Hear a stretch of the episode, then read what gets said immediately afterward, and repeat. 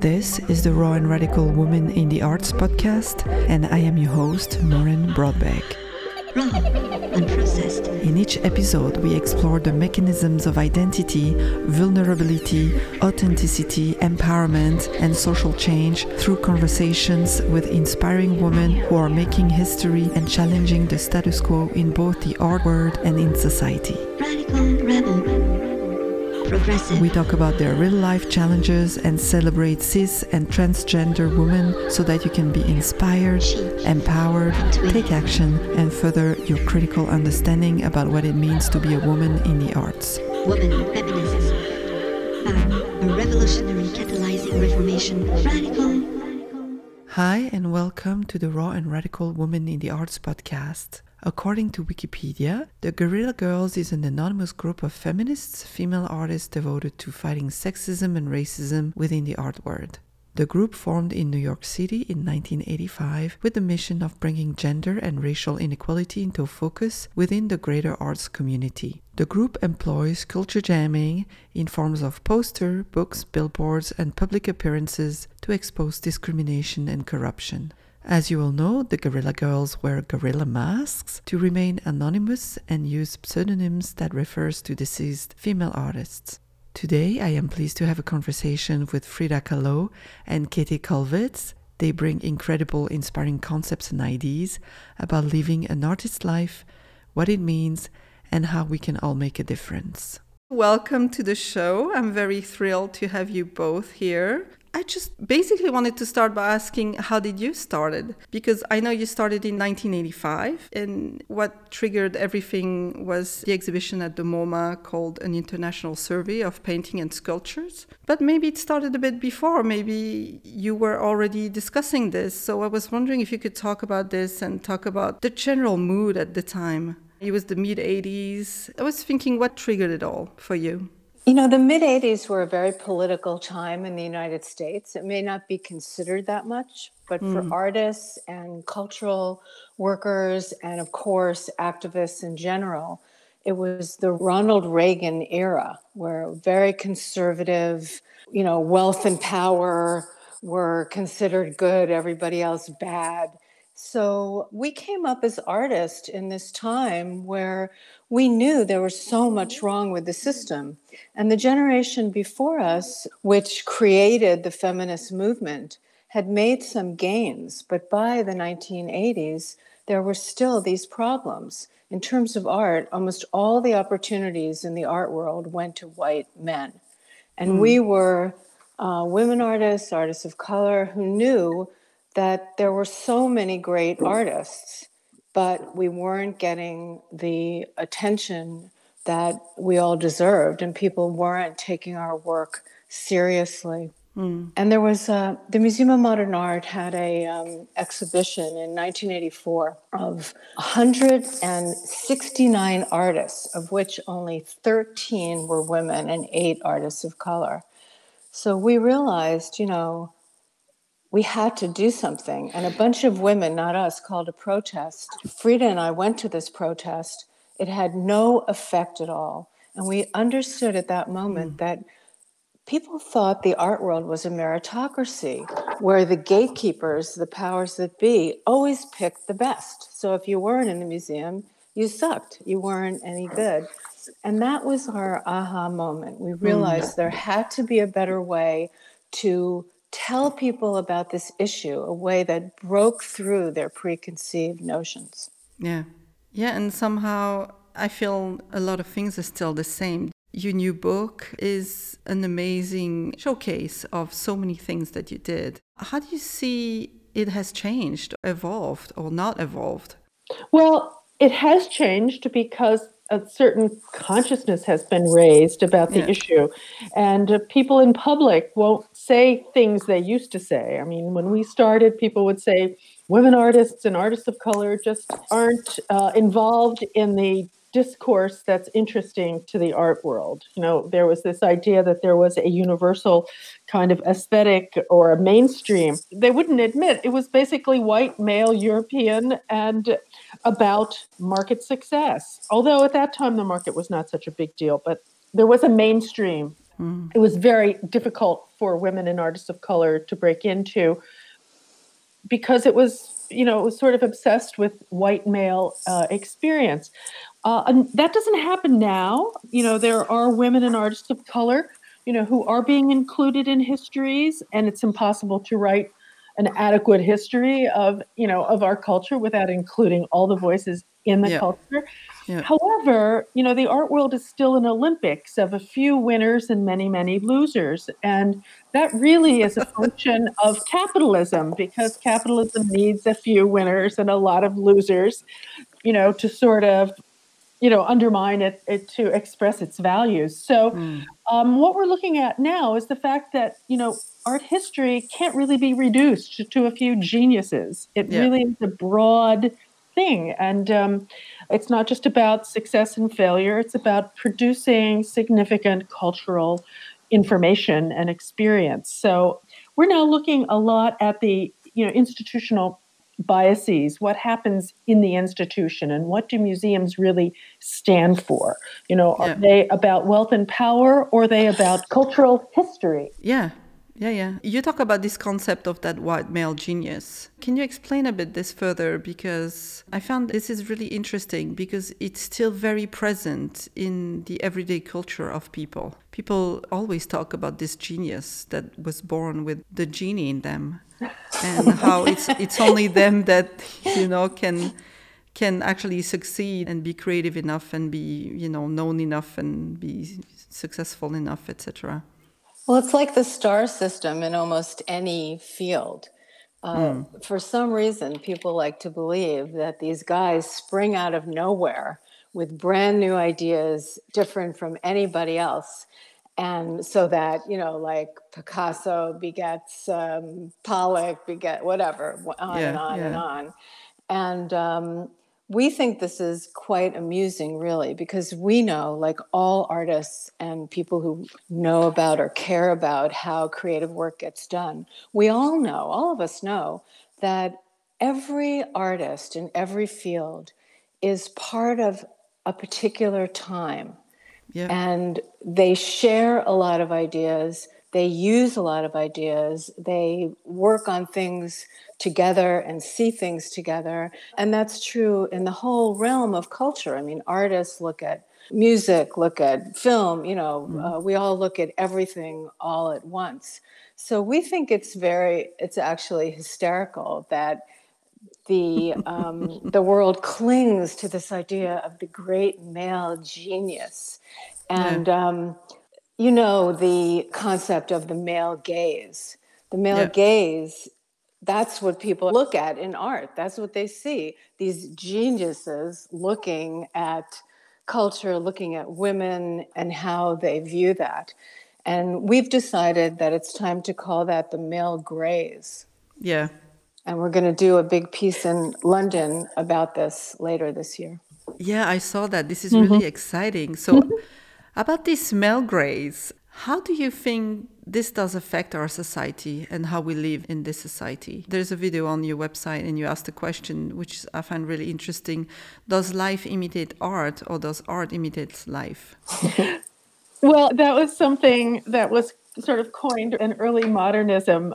And oftentimes it was to shift the focus onto the artist's life and to real experience and, you know, the whole era of happenings and conceptual art and the ephemerality of art. But we're asking it a different question. We're asking, does the way men behave and have behaved in the history of patriarchy express itself in the art? And um, it's kind of curious. You can go to any European museum and you see most of the women in the paintings as being, you know, naked and idealized, and the men are the aggressors and the active yeah. ones. Yeah. So um, I'm not sure that art history has always thought about it in that way, but we would like to focus on how the idea of sexual aggression in our culture, and we all know that it's happened, you know, since whenever. How yeah. is it expressed in the art? Is it part and parcel of the art? Now, this is not to, to moralize on the art, but just to say that it is there. that many of the, you know, artists who, male artists who did these masterpieces, you know, behaved miserably towards women in their lives. So mm. um, is there a connection? I mean, look at Picasso's private life, look at Gauguin's private life, and that even goes, you know, to uh, the present day with, with contemporary artists who have been finally exposed, you know, for their sexual aggression towards yeah. women. Yeah. You know, and museums are grappling with so many issues today, lots of issues of corruption, yeah. um, institutional racism, um, not paying people enough, firing people in the middle of a pandemic. But they're also grappling with, what do you do when it comes out that an artist was a sexual abuser or a sexual yeah. predator? And we envision meetings inside these museums where they try to figure out what to do. Do you acknowledge mm. this and the wall label for the artist? And thinking about this led us to do one of our recent posters called Three Ways to Write a Museum Wall Label When the Artist is a Sexual Predator. Yeah. So, uh, you know, the first way would be for museums afraid of alienating their billionaire collectors and the artists themselves. So of course they do something that doesn't say anything. They just do the status quo. And the uh, the next, the very last one is, you know, to be really honest about the situation. And and sometimes it, it probably is a good idea to put an artist's sexual abuse right up there, or sometimes not even show that art for a while. Hmm. Yeah, because it feels like uh, sometimes we are all under some kind of a spell. And I'm very curious why no men react against this. Because there is a lot of women, you know, through the feminist movements and the different movement there was that were standing up for something, but men do not. And it's curious. You know, it really is. It's because feminism and, you know, equality is very threatening to men. They have to give up some part, to white men in particular, they have to give up some part of their privilege. And that's very hard to do. I think also in the evolution of uh, liberation movements, to become an ally is the last thing. Um, right now in the United States, there's this big discussion about being non-racist and being anti-racist. So yeah. I think there are a lot of men who say, well, yeah, I'm a feminist, but they're not anti-sexists. Mm. And I think also in terms of sexual violence, that was normalized behavior until just recently. Yeah. And I think, you know, a lot of men have to reconsider their own behavior, and maybe their behaviors crossed the line sometime in their lives. And we haven't figured out a way for them to come to grips with that and to resolve it and to have some reconciliation with it. What I think that's necessary, we have to have more men as pro-feminists yeah. and anti-sexists and anti-predators. So I think that's the next step, and it's really hard. And I think it makes history richer to have a painting, you know, in a museum that is identified as the work of an artist who did mistreat women in his life mm. or even her life. Yeah. That's important. That's an important part of history. It makes it richer. I mean, biography has to become a part of art history. Uh, we have to consider the artists' lives when we consider their work. It's part of the story. Absolutely. Yeah. Yeah, because all these artwork in museum portraying women, you know, that way as submissive or uh, tortured or raped or any, anything like that. It somehow, without the context and the history and the narrative, it makes it okay. Wouldn't yeah. you say? Well, also they don't teach in school that a lot of those paintings from centuries ago that have those kind of depictions are mythological. And these um, stories from Greek uh, mythology gave artists the opportunity to really go for it in mm. a way that you couldn't do if you were, you know, a photographer today and all your work was, you know, men raping or murdering women. You know, that wouldn't get you very far today. But then it was, yeah. they, they put over this notion on all of us that this is high art. Seeing these situations, this is the ultimate in high art. And I think it's important, you know, just to bring it back to artists today. There's so many fantastic artists doing mm. so many things, including pushing the envelope in every way, you know, annoying people, scaring people, you know, um, artists about so many important, educating, you know, so many important subjects, and creative work is so important that when you bring it back to artists, Uh, it goes to what you were saying, Frida, a few minutes ago. I mean, the more, the better. You know, having having more more work in institutions, on the street, everywhere, mm. is so much better than just trying to have a catalog of the top ten of this era, the top ten of that yeah. era. There's just so much creative, wonderful work, and artists are so devoted to it and spend their whole lives devoting everything to each of their individual explorations. Yeah. Just to add a bit of a side note, you know, European art's fascination with Greek mythology is very selective because there are many more strong women in Greek mythology than there are in Catholicism and Christian, you know, Christian legend. So um, it'd be really interesting to take a look at the, you know, at the strong female Greek characters that are ignored, you know, by European, you know, Christian mm. European artists as they're trying to idealize life. Mm. So what I love about what you do is that you touch a wide range of social issues and injustice, discrimination in the film industry, environmental concern, et cetera, et cetera. In your opinion, why is it so important to talk about all of these different issues? You know, we are not um, systematic. And we're interested, all of our members, in a wide variety of issues. So we kind of take them on, try to do something about them that might change people's minds. And if it works, if we put it out there. And if mm. it doesn't, we don't. But, you know, we started, you know, dissing the art world for its discrimination. But our mm. idea from the beginning was to create a new kind of political art, using strategies of persuasion like advertising. So we've always, mm. our work is, has, you know, we do books, we do videos, we do huge billboards, um, but it's all based on that kind of um, graphic execution. Um, yeah. all, and we started out doing street posters and bringing our work directly to, to people. Disruptive headlines, visuals, killer statistics to try to prove our point. And um, we've come to call that creative complaining.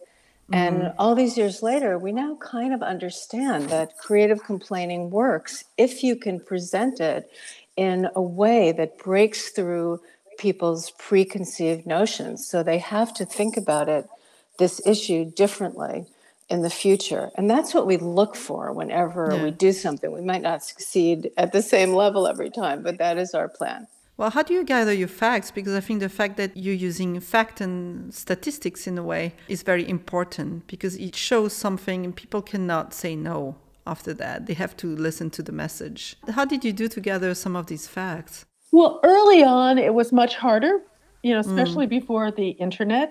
And uh, we would have to research the statistics. Uh, it was kind of tedious. Um, however, there were a couple of shortcuts, and we never really were statisticians. We always looked for the statistics we needed to uh, support our message. Uh, and early on, the art world put out, at least in the United States, something called the Art in America Annual, which was this sort of brag sheet that came out once a year, which every gallery and museum would buy an ad or space in it, and then they would capsulize their exhibition program. So early on, we, we joked and we said, let's do our five-minute research in the Art in America Annual. And we would just go in in five minutes. We could just shift around the information and look at it differently because it was raw, you know, statistics then. But now it's a little easier to do online, and everybody is doing it. If you plug in, you know, the highest price paid for a living yeah. artist, boom, up it comes. So you have to kind of know what you're looking for and also have an idea of what statistics will make your point. So I would say that all that information, all that raw data is out there for anyone who wants to use it. Hmm. So you worked with over fifty-five different people as part of the Guerrilla Girls. Can you talk about the importance of collaboration and spreading ideas for you going into the public space? You know, we're we're an unusual group because we really formed not to just be a, a group talking about issues, which of course we do, but we formed to be an action group. And our action from mm. the very beginning, at the very first meeting, uh, was to do street posters. We wanted to get our message out, not have people try to tell us it wasn't good, it wasn't working, you know, just like do it. And we were as surprised as anyone that it worked. You know, we had this crazy idea and it worked. So the collaboration of the group has very often been in pushing that forward. You know, someone has an issue and we work on trying to create some kind of poster, video, you know, book, action, whatever, that really disrupts how people usually think about this issue. And from the very beginning, we were dealing not just with sexism in art, although our first poster was about that, but also with racism and also with the system of art. I mean, mm. you can see in our book this through line that starts at the very beginning with posters like, when racism and sexism are no longer fashionable, what will your art collection be worth? Since mm. most collectors had virtually no women or artists of color. Mm. Um, you know, starting with that to our code of ethic monument for museums today, which also goes into all of those issues. Mm. It's interesting, the art world system, people just take it for granted, even people inside the system. Yeah. Many artists today don't want to be part of that system. Mm. And if you do want to be part of that system, you're basically a production machine. You know, if your work is worth a ton of money, you have to spend all this time churning it out, which is why you go to shows and you see the same thing over and over and over and over, because that's what billionaires like. They want to have the same thing that everybody else has, so they can go into each other's houses. Oh, you have one of those, you know. Mm. And I got um, mine first. Yeah, right. What did you What did you pay for it? Exactly. So. But there are also so many artists whose work is very overtly political and really about exploration of culture, making change in culture, you know, whether they're doing a painting or a performance or a video or, you know, banners and giant street posters, you know, like mm. we do, that I think, I think it's really important to remember there are many different art worlds. And yeah. the ones that that maybe um, someone listening today who's, you know, um, in school, the one you're thinking about joining, maybe that's not the one to join. Maybe we mm. really need new paradigms of how to be an artist, which is something we have thought about for a long time, even though some of us do participate in the system. And we have many um, what you'd call successful artists in our group over all these years, but mm. also we are rebels who want a new system. Yeah. If I could add something about working collectively, um, yeah. it's very messy. And, and everything that you can imagine happening in a thirty-five year relationship, you know, has happened, you know, to us times sixty or however many members we've had. So um, it's, you know, it's not easy, but it's wonderful because you have access to so many more ideas. And mm. in a way, I, I think part of the difficulty is that artists are trained to be individualists. It's a, you know, it's a problem with our educational system. I don't know mm. so much in Europe, but certainly here, you know, students in art are, are taught to revere their individuality and their obstinacy, and yeah. um, and that plays into the system that wants genius. And unfortunately, art schools oftentimes prepare students for a very, you know, a monumental art world that funnels everyone into the kind of gallery and museum system. And that's yeah. like training someone to win the lottery. And so mm. few people win, win the lottery that what happens to the rest? Shouldn't there be an education system that's broader than that, that uh, prepares students for all kinds of creative lives, not just the yeah, one yeah. of selling, you know, million dollar artworks to billionaires? Yeah, for sure. Yeah, it's like everything is made a bit to support that system, that kind of one-way system, when in fact there's just so many different ways to live your life as an artist and create. So how do you juggle this as being also artists? Because I'm sure it has some permeability in some ways. Well, I think when people feel they can't juggle it anymore, you know, uh, I mean, the Guerrilla Girls at any one time have always been pretty small. So we've had very diverse uh, members over so many years, some for decades, mm. you know, some for weeks. So everyone has the opportunity to bail out for a while if they need to do that. But I can only say for me, I love doing this work. Mm. It is so challenging. It's so interesting. And we're so lucky that it has made a difference in its own little world. So sure. It's so worth doing. And I can't imagine ever wanting to stop trying, even as busy as my individual career is and has been. If I had to give that up, I would give it up in a second to do this work that mm. really means something to people. Yeah, beautiful.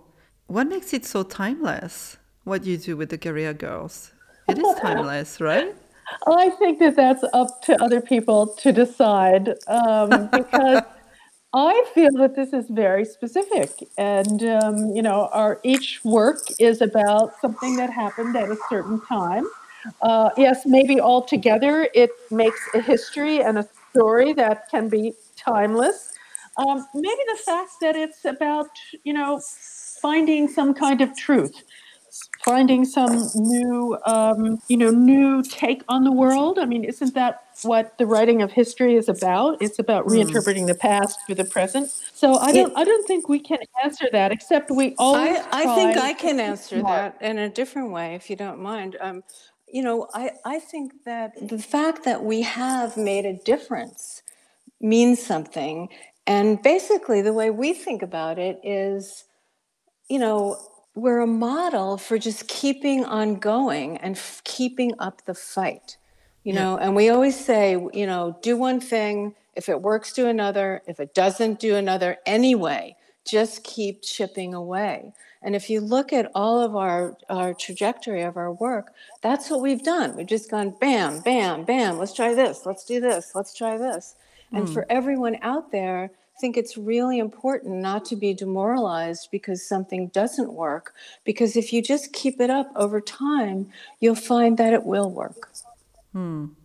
Nice. So your new book, it's called Guerrilla Girls: The Art of Behaving Badly.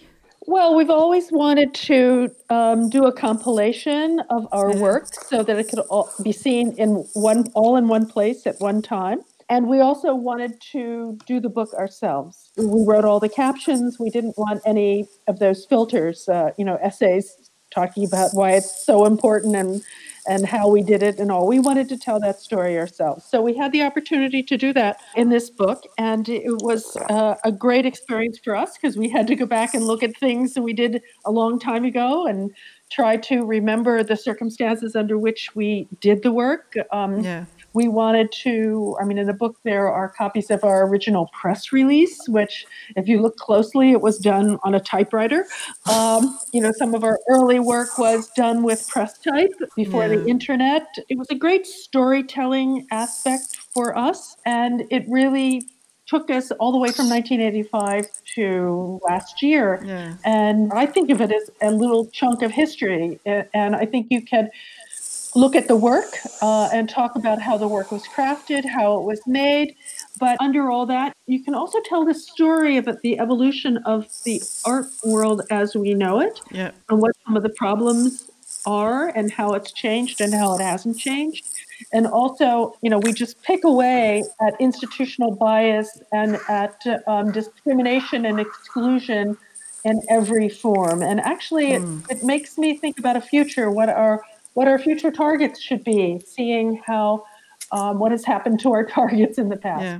Oh, I had such a pleasure reading it and looking at all the, the images that, that were in it and having the explanation that goes with it. And the fact that it's chronological like that, I thought it was just Great. Yeah. Well, we also wanted to do, you know, lists of our exhibitions, of all the places we've been in the world, um, of all of our work, so people could see, you know, they could easily find early works that we did yeah. about income inequality or, you know, about institutional bias right from the very beginning. There, there have been themes, you know, that have run through our work. And I think that the, it was a challenge to do an index, sort of mm. help people find that. It was also important, you know, to to make it affordable. If you notice, mm. it's not a fancy coffee table book. It's not yeah. super expensive. We're hoping that every art student in the world will want to have a copy of it. Yeah, great. Excellent. So how does someone become a member and join? That's the saddest question to answer because we we we are... As I said before, we've always been small at any one time. You could never yeah. do the kind of work we do with a hundred people, a thousand people. Yeah. It's even, I don't even think we've ever maybe once had twenty people. You know, we're like a little cell yeah. with um, fantastic members all along the way. So we've never been open to people joining. It's kind of an organic thing that people come in, come out, and it's always by invitation. But we support everybody who's trying to push this rock of discrimination and corruption up the hill and change mm. things in their society, in societies everywhere. So we're happy when people use us as a model. And we also mm. go around, not, I mean, we can't do that right now at the moment, but um, we can still do it uh, by Zoom and things. We do workshops with yeah. people who want to figure out, you know, kind of put themselves in our shoes for a little bit, and we can explain our our strategies and our and our philosophies and stuff like that. And there's so much creativity out there. I mean, yeah. honestly, anyone, I wish everyone could be a Guerrilla Girl, but everyone doesn't need us. So many people yeah. are doing so much amazing work. Hmm. Yeah, thanks so much. Uh, this is really cool. Is there anything you want to add? I think it's important to encourage artists and activists to do work like we do, and to not, you know, give up on trying to change a system that uh, might exclude them, or a system that they feel is unfair or unjust, yeah. because it's uh, very powerful to call out oppression. Yeah. What's the next big fight for you? How, how do you see that? I think they're all ongoing fights. We've been going after museum corruption for years, and that has really, really an issue right now. Mm. Uh, museums are trying to reinvent themselves. They're stuck with their collections and their moribund ways, but there have always been great people inside museums trying yeah. for um, more inclusivity, less superstar one after another kind of exhibitions. And in terms of that part of museum culture, it's an important time now. But museums also have been very discriminatory in who they hire. And one of their biggest problems is in the United States, less so in Europe, but it still exists there. Museums are so dependent on super wealthy collectors who donate yeah. money to them. The Museum of Modern Art in New York, the chairman of their board, is one of the best longtime friends of Jeffrey Epstein, even after Epstein was convicted of sexual trafficking. Yeah. So that's the kind of people, not that everyone's bad, but they have people like that on their boards. And that guy's still there after yeah. all this came out. We did um, quite a few pieces about this, including a, a big um, sign right outside the Museum of Modern Art telling them to get rid of this guy. So there's that kind of corruption. There's the fact that museums can't just collect anything they want. They need to get money to do it. Yeah. Unfortunately, over years and years, they spent that money, like a huge amount of money, getting one work of art by some superstar artist instead of collecting the real story of our culture. Yeah. We think they have to cast a wide net, pay their employees the right amount, I mean, really good wages, not fire people, you know, the minute things go bad yeah. where they're, you know, the head of the museum is still making millions of dollars. They have a long way to go. There are people yeah. inside who want to do it, but it's going to be a long, tough road. Yeah, so there's still a lot of work to do. Well, we're waiting to see when museums open up again to see if anything has changed. And if yeah. it hasn't, they will hear from us. Excellent. That is so right. I love that. And everyone else, please, not just us. Mm-hmm. Yes, and everyone else. They genuinely encourage and support everyone to challenge the status quos, the systems, and find ways to invent new paradigms of how to be artists in our world today. This podcast is supported by Pro Helvetia, the Swiss Arts Council, and the city of Lancy. We are so thankful for their support and commitment to culture, women, and the arts. Thanks for listening to Raw and Radical Women in the Arts podcast. Learn more about our featured artists and sign up for news and updates by visiting our website, raw radical dot com. Organic platform for sound. Please consider leaving us a comment and review on your preferred podcast listening platform to help others discover the show and take part in this global dialogue. She intuitive. I am Maureen Broadbeck, and until next time, keep the dream alive. Woman, woman, woman.